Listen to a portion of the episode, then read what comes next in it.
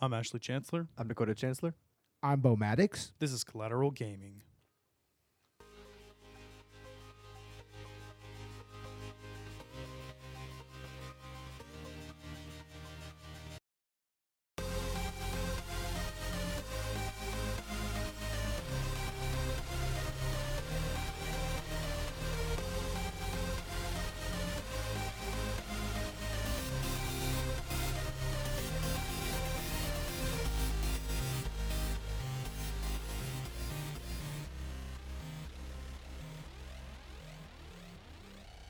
Welcome to Collateral Gaming, the only video game podcast that matters, where we focus on good games, bad games, and everything else in between in the world of gaming.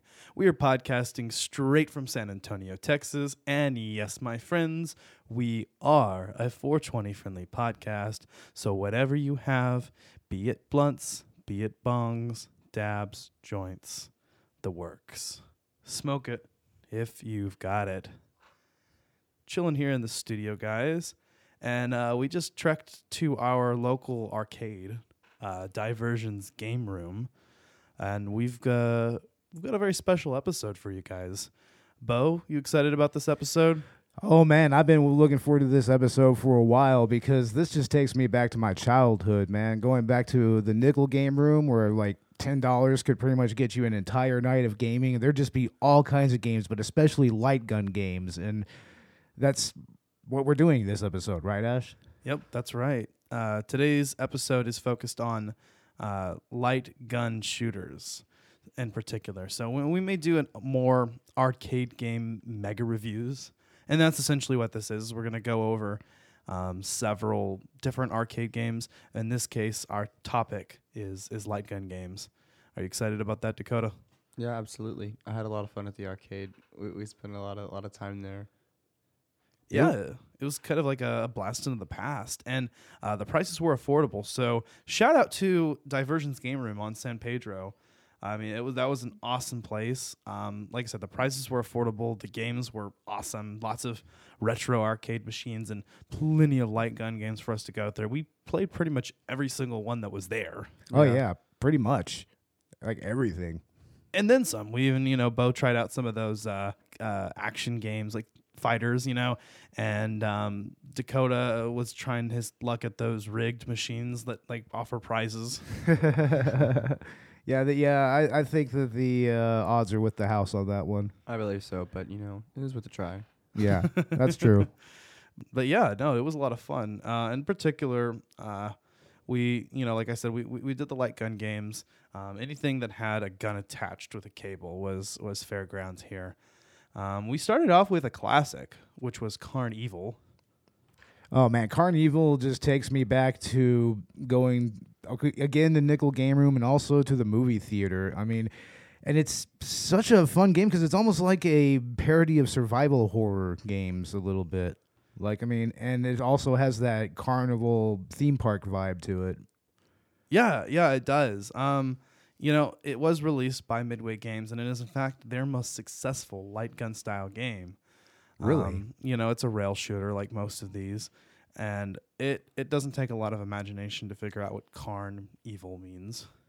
Oh, man. It has that aesthetic similar to its soundtrack, which had a lot of Rob Zombie on it. So, it kind of comes from that aesthetic. You have a lot of horror elements, but also a lot of kitschy kind of Americana style imagery as well. Like, for instance, the actual carnival part where with the concessions and everything, they had a bunch of concessions boys and a bunch of attendants to the bumper car section, but they're all like evil and distorted, but they're still all goofy and weird looking. Yeah. And then they had the freak show, which had like those Siamese twin dudes, which were just like have this goofy sounding voice. I remember you showed me the whole game playthrough on your phone. Yeah, prior to us going to the arcade, and it was pretty interesting. Yeah, it has a boss on there. I think it's like the second level, and it's actually a ginormous mutated baby. Oh, yes. Yeah, it's so fucking crazy. You're pretty much in his play area, and you're going on a little model train or whatever, and you're trying to shoot this goddamn ginormous baby. But what's funny about that is there's actually a switch in the arcade cabinet in the hardware where it will switch it to a ginormous teddy bear. Yeah, and it can actually tone down the amount of blood and gore. Yeah, but that's no fucking fun. You have to play this game completely uncensored. Yeah, honestly, you do. When the moon is full and trees are bare, walk through the cemetery if you dare, where skeletons rot and corpses fester. Locate the tomb with the skull of a jester. Feed him the token all shiny and new. It is then that CarnEvil will return for you.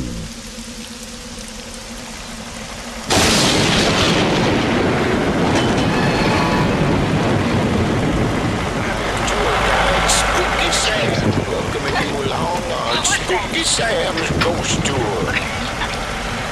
On your left, you'll see the tomb of Ludwig von Token Taker, where the legend of Greeley Valley all got started. You all know the legend of Greeley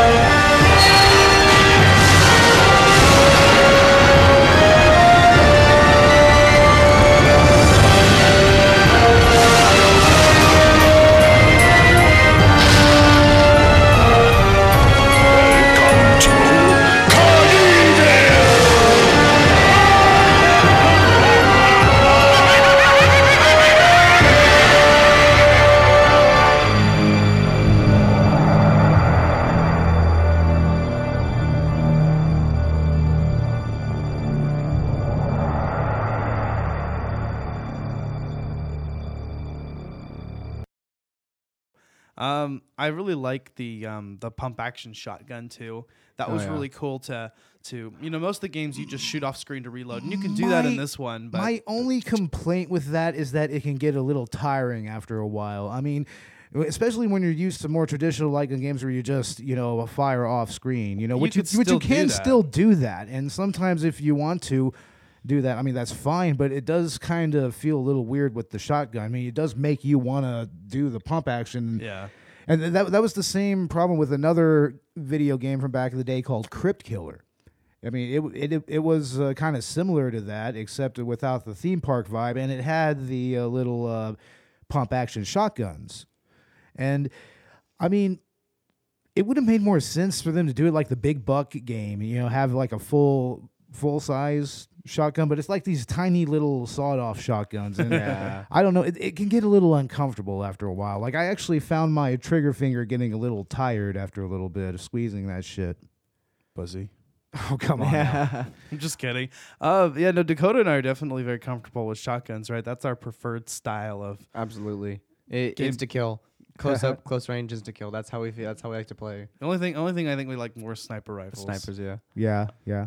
We didn't play any sniper games, did we? That would have been fun. Well, they didn't have the preeminent sniper game series, which is Silent Scope, which is an awesome shooting game where you have the main game screen. It's all very distant, like you're from a very far away. And you have the peripheral, which is, it looks like a sniper rifle, and it has a little screen and the scope. And you can actually use that at, like a sniper rifle. You could target people and you shoot them. That's pretty cool. I mean, we didn't play one with a sniper rifle, but we did play one with a crossbow. We did the Walking Dead one. We did. The Walking Dead was a lot of fun. That one, I got to say, if there's anything about hard controls, that one was more difficult than the other one because you kind of had to pull back the crossbow.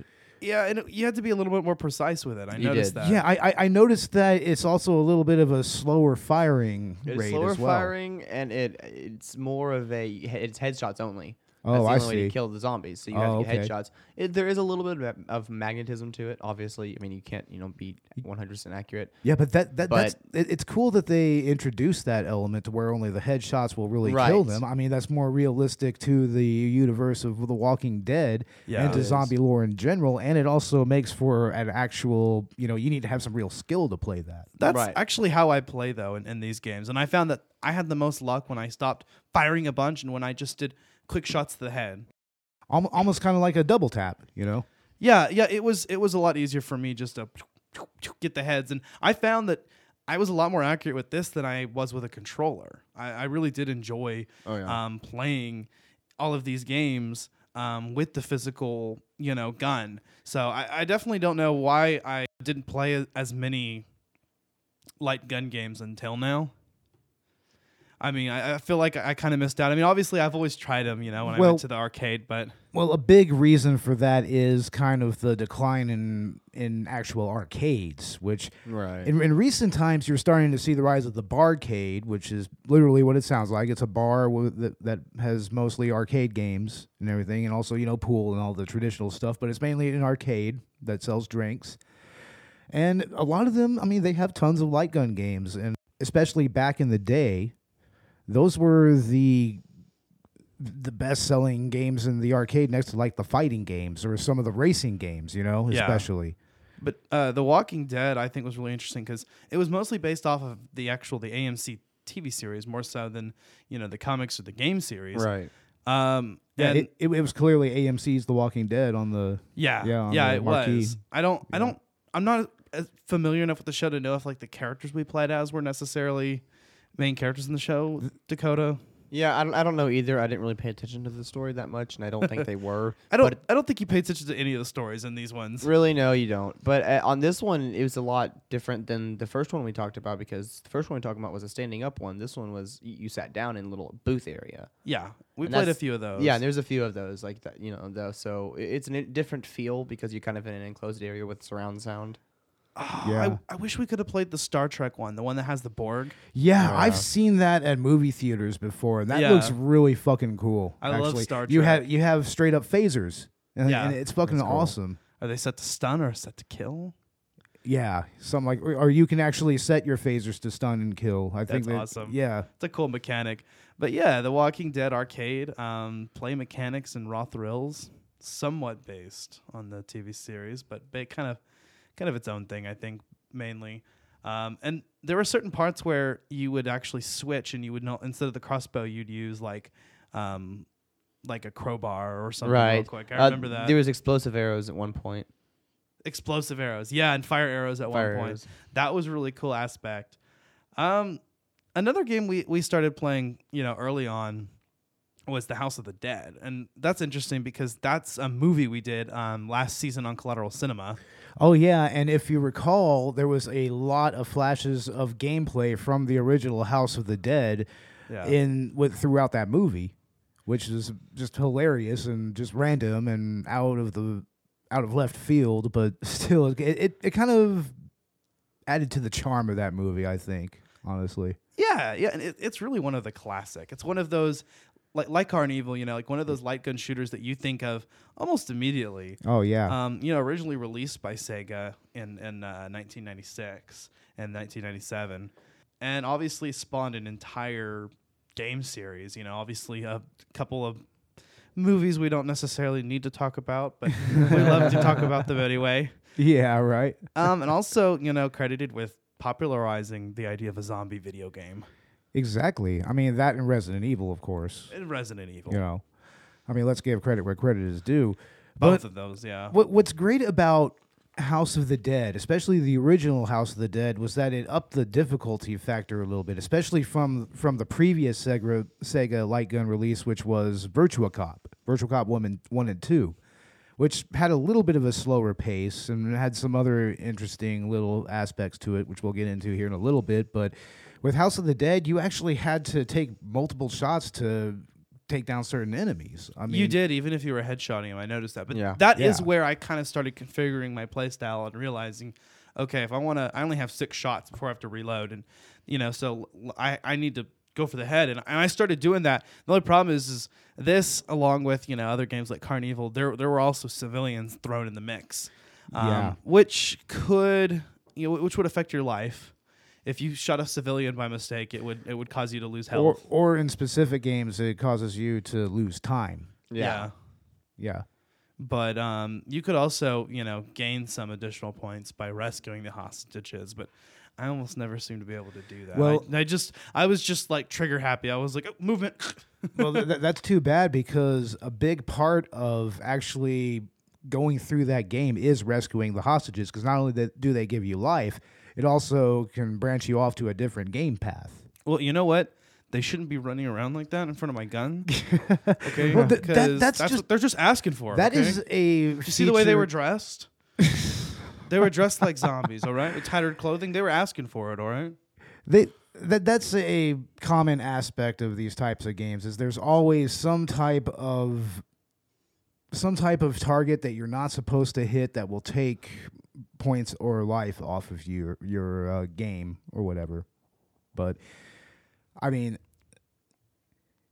I think that it adds to the challenge of these types of games, depending on what you're playing. No, it does. So yeah, I do believe there are 3 different endings. Yeah, for the House of the Dead, and one of those seen as the true ending, with the highest rank. I think that I've actually achieved the true ending on that once, because I actually went ahead and just beat the original arcade game one time. It was at a Taco Bell Borderland, and I mean it's interesting because the very final level of the game, you pretty much have to fight all the bosses of the game up to that point, and then the final boss.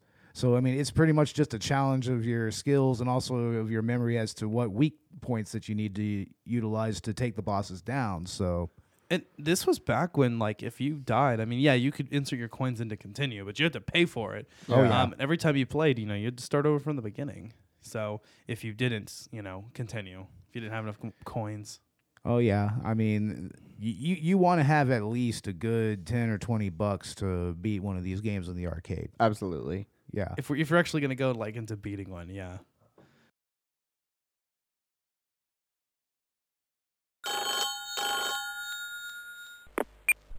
Help! Everyone's getting killed.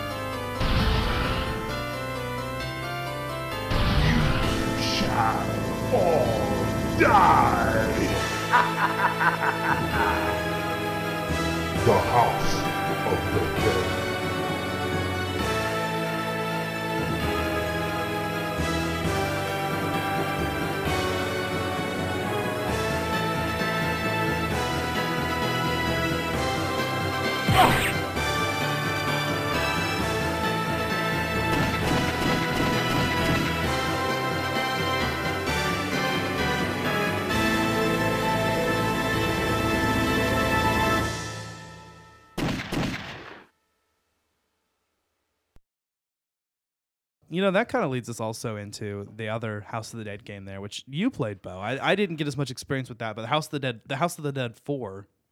Well, what's interesting about that one is it has a little more in common with the other type of light gun games that there are. Like, typically you have the light gun games where you have a gun that you grasp, like a shotgun or a handgun that you can use, or like a machine gun. Or in other cases, you have pretty much like a machine gun attached to the cabinet, and you have like a targeting reticle on the screen, which you could use to fire at people or at your targets or whatever.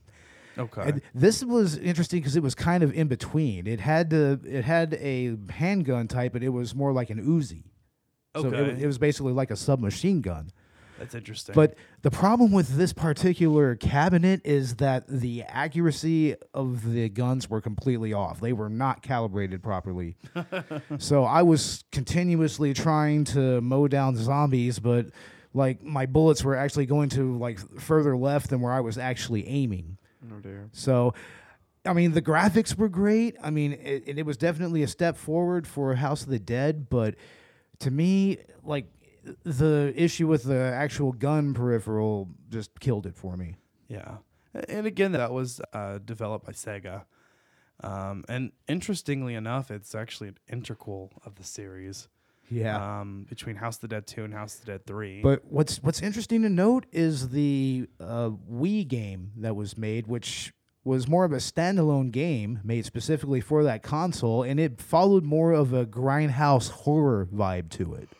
Really? Like, yeah, it kind of had the Grindhouse announcer for those types of trailers from back in the day. And it had like some pretty outrageous characters and whatnot. I mean, it was actually pretty interesting. And it had the classic House of the Dead gameplay as well. So I highly recommend checking that out. And even on Wii, there was a release with House of the Dead 2 and 3 that was pretty good. It was like pretty much arcade perfect ports of those games. So. Yeah. This game also has multiple endings. House of the Dead 4 had 4 different endings depending on your performance during the game. So that's really interesting that the House of the Dead kind of implements that. But, I mean, who actually like plays all the way through these and who follows the story? I did. I played through it. I can't say nerd. I can't say I followed the story, but I played through it. Nerd. Now, that's actually... The original House of the Dead got a release on the Sega Saturn, which wasn't that great. The graphics were kind of shitty. I mean, the music was spot on, but the graphics just took a hit in quality. Really? It wasn't even close to arcade perfect. Yeah, well, you know, I think these games are best enjoyed, I think, in their original formats. There's just something about that. You know, making our way to the arcade was a lot of fun. There's a ritual involved to it. You know, right, Dakota? Oh, yeah, there absolutely is. I mean, being there and, you know, getting tokens out of the machine, trading money for actual tokens is just a lot of fun. You know, a lot of good vibes from that. You even have to use the tokens to get a goddamn soda if you want one. Yeah, if you want a soda, you use the same tokens. It's so funny. Yeah. Yeah, I noticed that. I liked how the tokens were directly like $0.25 per token. So, yeah. I mean, most of the games were 50 cents, essentially. Yeah, it wasn't too bad. But expect to play through a few times. I mean, we kind of had to gauge and think, okay, how many continues am I going to do on this particular game? Right. Yeah, and you have to figure that some of the larger games would be a little more, like they were They'd at least be $4. $4, but pretty much $1 a play. Yeah, yeah. But, I mean, yeah, it was fun. I mean, we bought like $20 worth. Dakota and I split it. Beau bought... I bought a good $15 or $20 worth. 15, yeah. So, I mean, and that gave us a lot of fun. We even had some, you know, to spare afterwards where we just kind of... just started dumping them into different machines. Yeah, yeah. Just to see, just to play real quick. Like, I went and played Fatal Fury. There you go. Yeah. And that was part of the experience. I definitely think, you know, we'll go back and play some other arcade games. But what other games did we play the other night? Well, Dakota and I played Halo Fireteam Raven. Yeah, that was fun. Which was developed by Raw Thrills, Play Mechanix, and collaborating with 343 Industries. Interesting. So that was a lot of fun because Dakota, you grew up with Halo. That was originally those were the original like games you played as a child, right? Right. Yeah, I had a similar feel. I mean, I understood. You know, I recognized all the characters. You know, all the different types of species of characters. I guess you know what I mean. Yeah. It again had it was again a sitting down and again had the mechanic of switching weapons through the game. So, you know, you had the plasma pistol and then the shotgun and, you know, like you said, multiple enemy types to try those out on. And you even got like a grenade type weapon with each weapon. Yeah, you know, you can like throw grenades, I think. You think you have like a set of grenades you can just throw. So it might as well be like another Halo game. It's just, you know, it's motion sensor point and click, kind of very strict, but like they all are. They all have like a strict, you follow through and you don't actually move. The character moves themselves. And I liked what was basically like the bonus levels in between where you had unlimited ammo and you just shot as much as you could. Those are a lot of fun. Oh yeah, you can find a lot of those in various types of games like Area 51, which is a full motion video game that was about an alien invasion at Area 51. I mean, that had a lot of different little mini games and rooms that you can unlock. I mean, you just had to know what to shoot and when to shoot. Right. So, I mean, those types of mini games are really awesome, and they do kind of test your metal a little bit. Well, a lot of them, too, have, like, hidden things that you can shoot, like hidden crates and items, and that will have loot behind them or different power-ups, like health, more ammo. Well, going back to Area 51, there was a Chronos mode that you can unlock if you shot the first 3 of your team members that came on screen. Oh, wow. And you pretty much had a stronger weapon, and you had night vision. Nice. Yeah. So yeah, if you're ever playing that game, ladies and gentlemen, when you first start the game, you've got to shoot the first 3 team members, the members of your assault team. All right, there you go. And then you unlock it. That's on both the Saturn, PlayStation, and also on the arcade. But yeah, that's interesting. But yeah, definitely Fireteam Raven was a lot of fun. The Halo setting and combine that with like, you know, the light gun format. Definitely was a good combination. I've got to ask, how were the actual light gun peripherals on that game? I felt it was all right. I felt like the hits were pretty accurate. I mean, did it actually feel like the Master Chief's plasma rifle? Oh yeah. Yeah, it felt right. It felt like you were playing Halo still, you know. Wow. I mean, you kind of had this like that machine gun style gun, so right. Yeah. You're always going to have an automatic weapon. But with what weapon you were doing, but you know.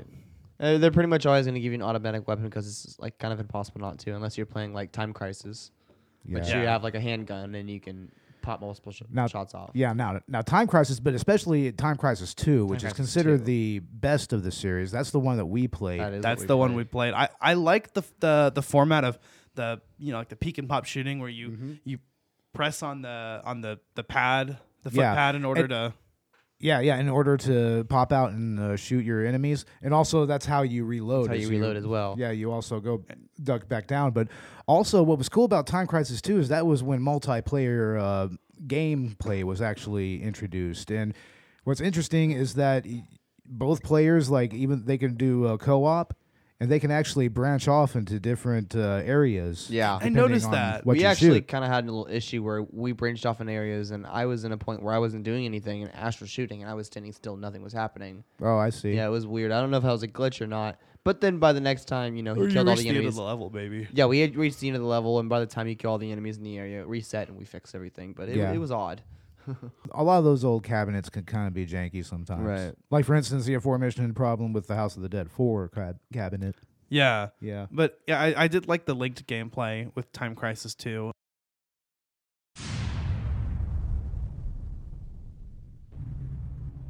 At Neodyne Industries, LTD, we have successfully completed a global network consisting of 64 satellites. The project is named Starline Network. This is a monumental achievement. Hey, right? Starline will unite the world. I don't think so. The Starline Network is a mere front for a plan to launch a nuclear satellite into space. VSSE has dispatched 2 agents to prevent the launch. Keith Martin. Robert Baxter. There's some news. Christy Ryan. He's still alive. Wild Dog. It's almost ready. My dream will soon come true. Ernesto Diaz.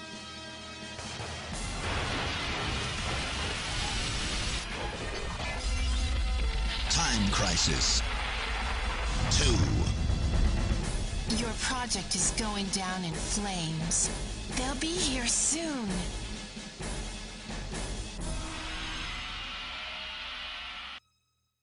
And this was developed by Namco. Yeah, Namco, they actually developed a specific light gun peripheral for that called the Gun Con.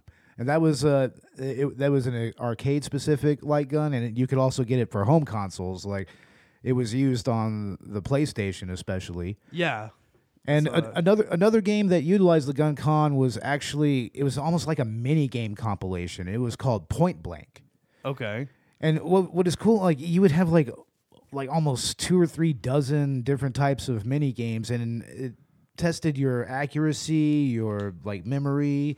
It tested like how well you can react and whatnot, your reaction time. I mean, it was a very, very challenging game, and you could almost like never have the same gameplay experience that, like in different plays. That's really cool. Yeah. Yeah, definitely. There's a lot of light gun games that we're not even really going to get to mention here because there's just so many. I actually have a little list of other games, and we've already talked about a few of them. From back in the day when I was going to the arcades, there was a game called Revolution X, which is interesting because it was a tie-in game for the band Aerosmith. Really?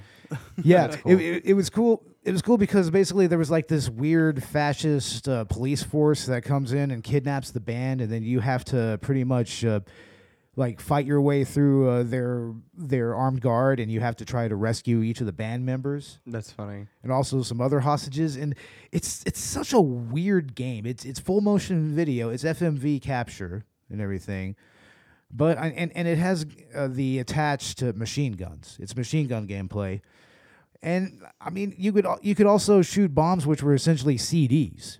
You like you were like fighting with the music or something. Fighting like that. Fighting with music, that's so good. But it was a weird game, but it was also a lot of fun. I believe it. Yeah, and it's similar to another movie tie-in game which is the Terminator 2 Judgment Day arcade game, which is a classic as far as I'm concerned. Yeah, you played the Terminator Salvation arcade game, right, Bo? Yeah, Terminator Salvation was interesting because the light gun peripheral for that was pretty much like a full assault rifle, and the way that you actually reloaded on that game is you hit the clip into the rifle, really, really awesome. And it had a grenade launcher button as well, and it was a really accurate gun as well. Very accurate game. Yeah, it's another one developed by Play Mechanix, published by Raw Thrills. Yeah. You see a lot of the same names here in some of these. Oh, yeah. I didn't get a chance to play with this one, but it looked interesting. I like the Terminator series. It had a lot to shoot on screen, like really? Lots of Terminators gunning for you. And it had a mechanic where you could totally tell when a certain Terminator is a threat to you, which cyborg is a threat to you. Like it'll turn red real quick. Uh-oh, and that's a like mechanic. That's like the first one that you shoot in order to prevent you from losing health. That's smart. I like that. Yeah, that was actually really cool, and I really enjoyed that one. Yeah. How did y'all feel about the Pirates of the Caribbean one? I saw y'all playing that one. It wasn't Pirates of the Caribbean. It was called Dead Storm Pirates. That was cool. It was like Pirates of the Caribbean, though. That's what it was supposed to be. That was cool because I don't know what happened, but somebody put like almost a good $5 or $10 worth of credits into that. So we pretty much got a free playthrough. Like we got a freebie. Pretty much through a good like 3 or 4 levels of the game. Another Namco game, pirate themed. And what was interesting about this one was that basically, it was just nonstop machine gun shooting. There were no reloading, no ammo. You just continually shot on screen. But the coolest thing was the mechanic where when you linked, when you were both shooting at the same target, your shots got more powerful together. Yeah, that was really cool and very useful, especially against boss. Against the bosses where you would shoot their weak points. And so in some places you may be tempted, like in most of these games, I'll cover the right side of the screen, you cover the left. You get a lot of that in Time Crisis, by the way, with like the linked gameplay, covering each other.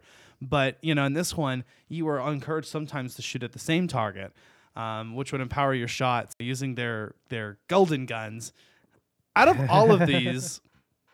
I thought that Dead Storm Pirates was the goofiest in terms of like the story and the dialogue. Oh, it was, but it was a lot of fun. I mean, the gameplay was really fast paced. Right. There were some enemies that actually posed a real challenge. Yeah, and there was a really cool level where you go into a whirlpool and you have to fight the motherfucking Kraken. The Kraken. Yeah, and there's certain.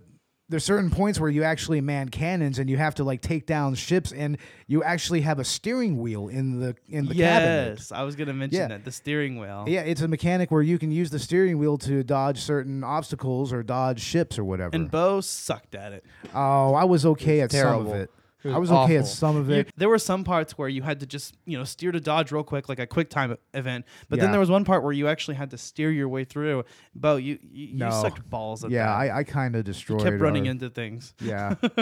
I have no concept of seaworthiness or sailing or anything.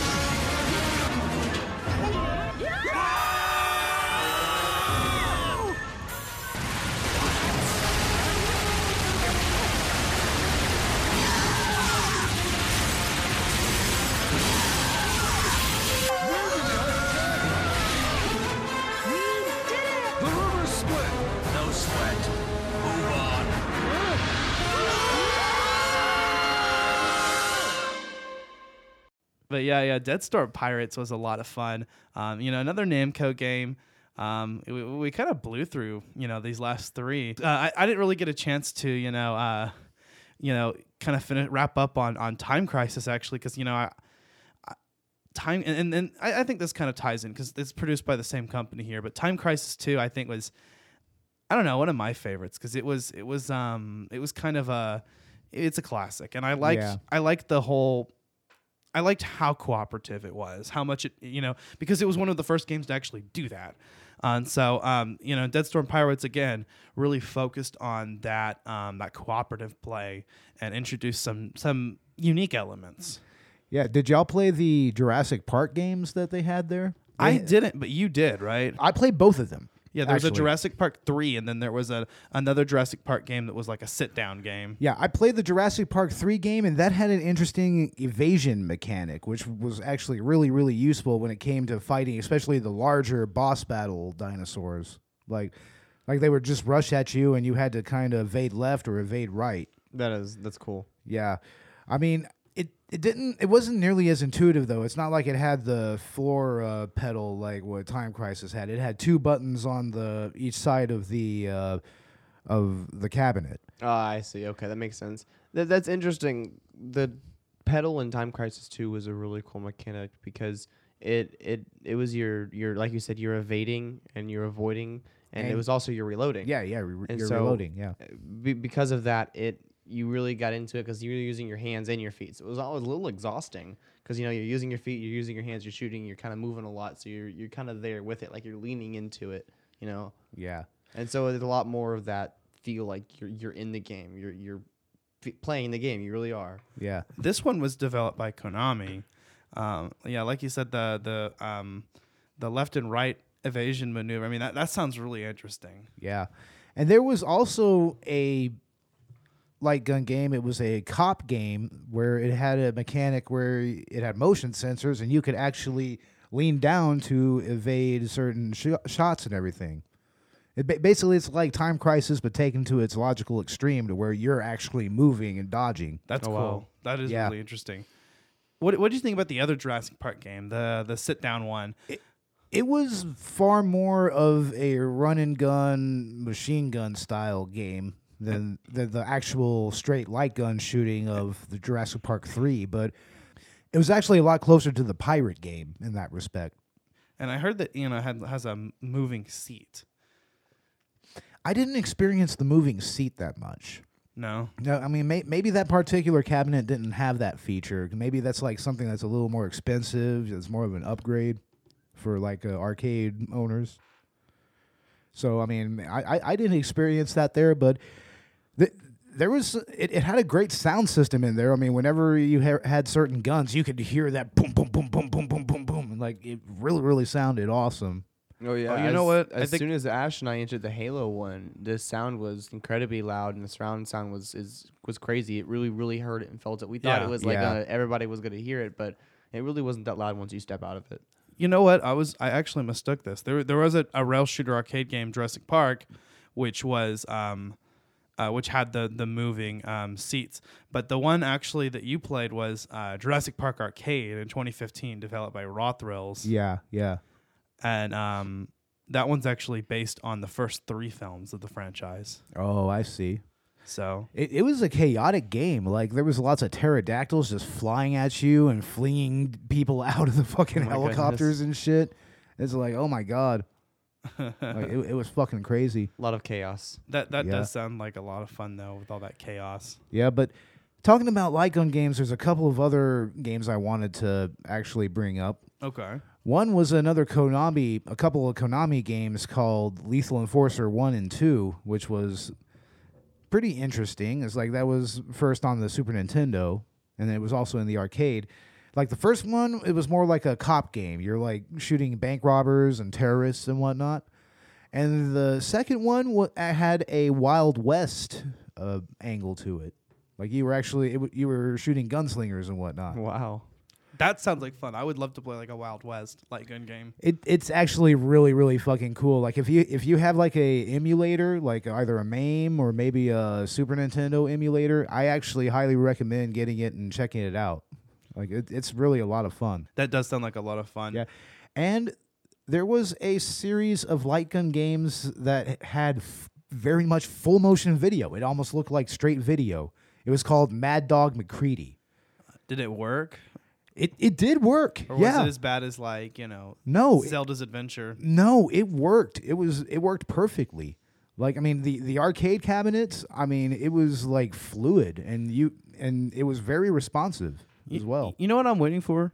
You know, we mentioned Wild West, the Red Dead light gun game. That would be fun. There you go. That does sound fun. The Red Dead arcade game. You're in the one of the sit down cabinets, like Bo said, and you're on a horse. Oh, that would be cool. That would be cool. And you actually have like your gun is actually like a pistol, like a revolver. Yeah. You can actually you can reload it by rolling it. We're doing the motion, but you guys can't see that. Yeah, Red Dead is cool, but that actually has some precedent because they actually made a Silent Hill light gun game. Oh, that does sound fun because I love the Silent Hill franchise. Yeah, and also I think it was either on Wii or PS2, there was a Resident Evil light gun rail shooter that was released. I've seen that one before. Yeah. I've seen that at a movie theater before, I think. You actually play through like the first game, the second game, and the third game. Really? Yeah. That is cool. Maybe Code Veronica. I don't know. Maybe I don't think that they would go that deep into it.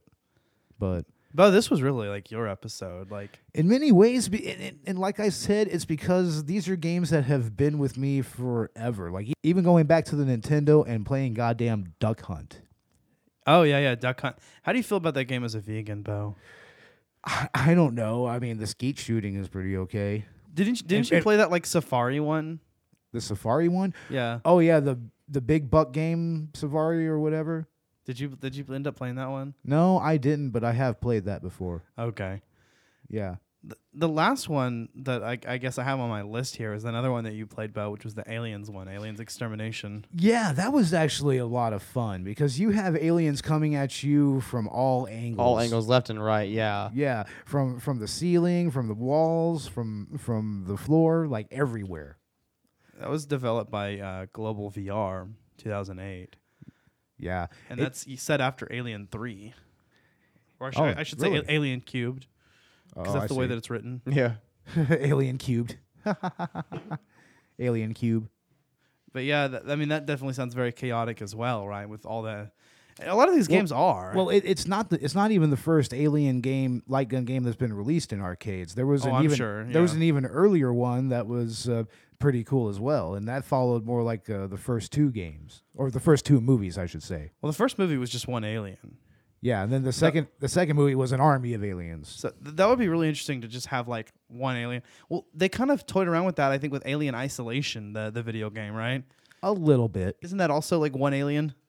I think so, yeah. It's just kind of like predating you the whole game. Pretty much. Is that the right word, predating? Like being a predator? Yeah, that's the right word. But yeah, no, I wish I'd gotten a chance to play some of these, but Dakota and I kept putting our coins in at some of the, you know, the games that we were in the middle of. Oh yeah. We kept continuing because they were a lot of fun. I mean, multiple times we would continue playing. Like Time Crisis, we spent forever on that one. Yeah, I actually put a lot of quarters into CarnEvil mainly, yeah. And also the Jurassic Park 3 game was that was a lot of fun. So I mean, I continuously played that. Yeah, there were some that we kind of just we'll get through this, and then there were some where we kept putting coins in because we were having a lot of fun with it. Some of them were more expensive than others, but oh yeah, honestly, overall, I mean, I had a blast with this. I mean, it was a lot of fun playing each of these. Like I said, I hadn't really been exposed as much to. I mean, we've all played arcade games, we've all played light gun games, but it was fun to just kind of focus on that, play one after the other, compare and contrast, you know, the controls with each. And I've never really been really like great at shooters, but I really felt like the hands-on experience, you know, made it a lot easier. Definitely, yeah. Kind of makes me wish there were more shooter games on the Wii. I know, yes. They should have utilized that motion sensor more. They had a few. Metroid Prime trilogy in particular actually was fantastic. Originally that was on GameCube, but they released 3 on the Wii and then they re-released the trilogy on Wii. Could you imagine a Metroid Prime light gun game? That would be awesome. And Nintendo has done arcade games before, you know, with the Mario Kart series. Oh, yeah. So they could totally do that. But yeah, no, it was a blast going over to the arcade. Definitely going to have to do another arcade game mega review. I think that the next genre should be just straight up fighting games. Fighting games. I think so. That's pretty much in our future because that's like the second most prolific one. Yeah, definitely. Then after that, maybe racing games. Racing games. I was thinking of that too, racing games. Yeah. Well, dancing games too. Like, was it Dance Dance Revolution? Oh, the name of it? Of course. Dancing/singing. Or like other music games like Guitar Hero. Yeah. Guitar Hero Arcade. They had a machine there. Yeah. Yeah. What are your final thoughts on the arcade games that we played together? The light gun shooters. Light gun shooters were a lot of fun. I would definitely go back. I think we need to. I think we all should go back as a group again because that was a lot of fun. Yeah. I want to practice some more in some because I want to actually beat them. That's what I feel like we didn't get enough chance to actually really put our time and money into it so we could play and beat these because they'd be a lot more fun if we could finish the whole game, you know? Yeah, definitely. And I really, really wish that they had a lot of more old school games, you know, like I said, Lethal Enforcers or, you know, fucking Area 51 or Maximum Force or something like that. I agree. I think that would be cool. But I think what was available was really fun, and we're definitely will be heading back to that venue. I really enjoyed the experience. I really enjoyed the vibes, the feel of that particular location. What did you think, Beau? It totally was exactly as I remember it back in the day, man. Like all the different posters on the wall, like the fucking 5 different Pac-Man Galaga games on the wall. Yeah, you know the air hockey, the fucking the basketball game. I'm actually kind of sad I didn't get to play the basketball game. Although I always love playing those games whenever I go to an arcade. Yeah, I do too. We'll get a shot at doing that. What did you think about the light gun games today, Debo? They were all so much fun. Dude. I say today. We didn't. Those was 2 days ago, but yeah, it was so much fun. I mean, those are my favorite games because of how hands-on they are. You know. Yeah. I mean, you actually have a physical piece of the game that you're playing. Definitely more immersive experience, would you say? And there's some light gun games that are even more immersive than others. Like Namco even made one that was pretty much like an entire like booth that you walk into. And there's like a ginormous screen and everything. That sounds pretty badass. Yeah, it actually is. Yeah. I mean, I forget what it's called, but like it was a pretty immersive experience. You find a way to kind of... you know, bring that home. Oh, and I'm going to bring up one more game because I was talking about it with one of our coworkers at our grocery store that we work at. I used to work at. Yeah, there's actually this physical light gun game that it isn't an actual video game. It's like physical targets and everything. It's called Quick and Crash. Okay. Like you have a couple. It was made by Midway. You have a couple of physical targets, and it's basically a speed shooting game. Like it's how quickly can you shoot and how accurate can you shoot.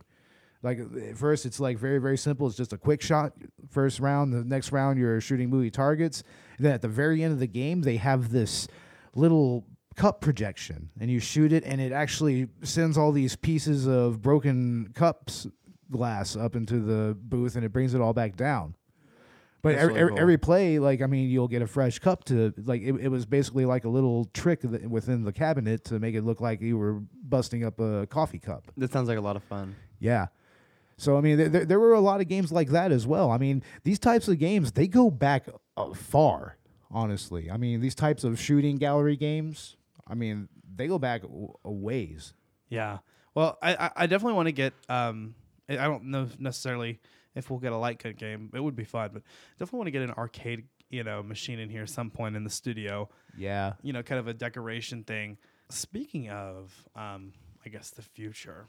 We were expecting to release our Death Stranding episode this month. But for scheduling purposes, you know, putting out this episode to celebrate our anniversary and some other things. Also, you know, giving me some more time to play the game. We've decided to push Death Stranding to next month. Sometime within January, we'll be releasing that. That leaves us to our next episode, our Christmas gift to you. This Christmas, Collateral Gamers, we're giving you the gift of Tell Me What's So. That's right, another indie game review, and this time we're doing the Room tribute. Oh, man, we have to get Robert here for that. It's going to have to be a Collateral Cinema and Collateral Gaming like collaboration special. Yeah, it does. That has to be. Because, you know, really that's just special, near and dear to all of us. If you follow Collateral Cinema, you know how much we love The Room. Even if you listen to Collateral Gaming, you know how many references we make. So we're super excited about that. So sorry that we've been keeping it a secret for so long, but as you all know, I cannot talk about that. It's confidential. Anyway, how's your sex life? Our sex life is going to be great after coming to The Room. Oh, yeah. That's like our own like masturbation life. I consider that a sex life. We're just going to be like, we're going to be playing this together and we're going to be jacking off the whole time. God damn it. That's kind of the point. But yeah, that is our gift to you. So our next episode is The Room Tribute, and then Death Stranding. So as promised, with some more time to play, I'll be able to, you know, talk about it more, which is going to be good. Super excited about that.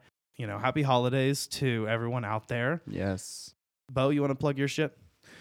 Yep. No, we don't need to listen to Beau. Just go ahead and close up. This motherfucker. Yep, that's all the time we have for today. Well, Collateral Cinema is going to have our Christmas episode as well, and we are talking about How the Grinch Stole Christmas, the 2000 Jim Carrey, Ron Howard movie. Uh-huh. And we are going to be Skyping in, I believe his name is Captain Nostalgic. I mean, I believe that he's the main person on that podcast. He's from Victims and Villains, and I highly recommend you check them out. They do good things. And we're looking forward to this. Yeah, I'm looking forward to it. Yeah. I love the performance by Jim Carrey in this movie.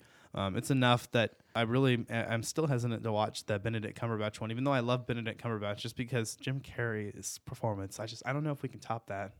Yeah, and it is arguably the best of the Dr. Seuss adaptations. Oh, yes. Way better than Cat in the Hat. The Cat in the Hat's horrendous. Oh, dude. It has kind of a cult following. Right. We'll do that movie because I have some interesting stories about that movie. Some interesting stories. But yeah, guys, super excited about the holiday season. Whether you celebrate it or not, definitely check out our episodes because we're excited to share the holiday spirit with you. And or just our love of, you know, certain movies and games. You can expect more from Collateral Gaming in the next year. Definitely want to push forward. I know I say this every episode, but we're still working on those commentaries, our Let's Play commentaries. Dakota and I plan to, now that Dakota's finished Death Stranding, definitely I think we're gonna have some more time to just kind of work on that together. Finish up, the rest of our commentaries, get them out for you guys, and give you some Patreon content to look forward to. We've got an entire schedule planned out for season 2, and we're super excited about it. We've been kind of staying on schedule, and I'm really happy about it. We've been producing something so far every 2 weeks, which is really good for us. Definitely want to keep that up. At the very least, we're having our monthly numbered episodes, our bi-weekly other episodes or content that we're hoping to release. But hopefully kind of after Christmas, we'll take a little bit of a break and kind of regather ourselves. Yeah, Collateral Cinema is probably going to take a little break after the Christmas episode. You'll probably hear from us next month as well. Yeah, so we'll take a break. We're operating on basically the same schedule as Collateral Cinema. So a week after you release your episode, we'll release ours. We'll have more information about that soon. But I guess that's it, guys. We've had a lot to talk about. I'm happy with this episode. I'm glad Beau really got a chance to kind of shine here. And yeah, definitely. I really enjoyed talking about this topic, and I'm looking forward to other retro game reviews and arcade game reviews. It's going to be a lot of fun. Yes. Yeah. Yeah. We'll include you in on that. We'll remember that in the future. But yeah, you can find Collateral Gaming and Collateral Cinema on Apple Podcasts or wherever else you get your podcasts. Whatever platform you're listening on right now, you can listen to our other episodes and all future episodes. We're also on Chill Lover Radio. So glad to be a part of that, as always. You can find us on social media, both podcasts, all of our co-hosts. That's Ashley Chancellor, Dakota Chancellor, Beau Maddox, and our dearly departed Robert Oregon. Just kidding. He's still a part of the team. He's just busy. But God rest his soul. We should have him back on the next Collateral Cinema episode. Oh, definitely. Yeah. Rest in peace, Robert. We wanted him actually to be a part of the arcade experience, because I kind of felt like it was something we should do together. But somebody made plans with Robert on his own, and then somebody else joined them and left me completely out of it. I made plans, and then y'all all decided to hang out without me. You know, I mean, lucky there's a family guy. That's what you are, man. Goodness. I mean, you're a family guy. You can't go out to hang out with the boys. Yeah, you're not wrong there. But then again, in Family Guy, that's all that Peter does is hang out with the boys. Hang out with the boys. They hang out with the boys. Being a dad is an incredible experience, but yeah, you know, it is a life changing moment. You know, it is hard to kind of have time to do all the things that you want to do, but hopefully you provide that experience, you know, for your kid, or you know, I will. Anyway, we're going off on tangents here. I guess, you know, we may as well wrap it up like I didn't when I had a kid. Wrap it up. Do you get it, guys? That's funny. Womp womp womp. No, I'm just kidding. Well, I mean, it is true, but never mind. That being said, I'm Ashley Chancellor. I'm Dakota Chancellor, and I helped. You know you did not. You were no help. I'm Beau Maddox. We are Collateral Gaming. We are out.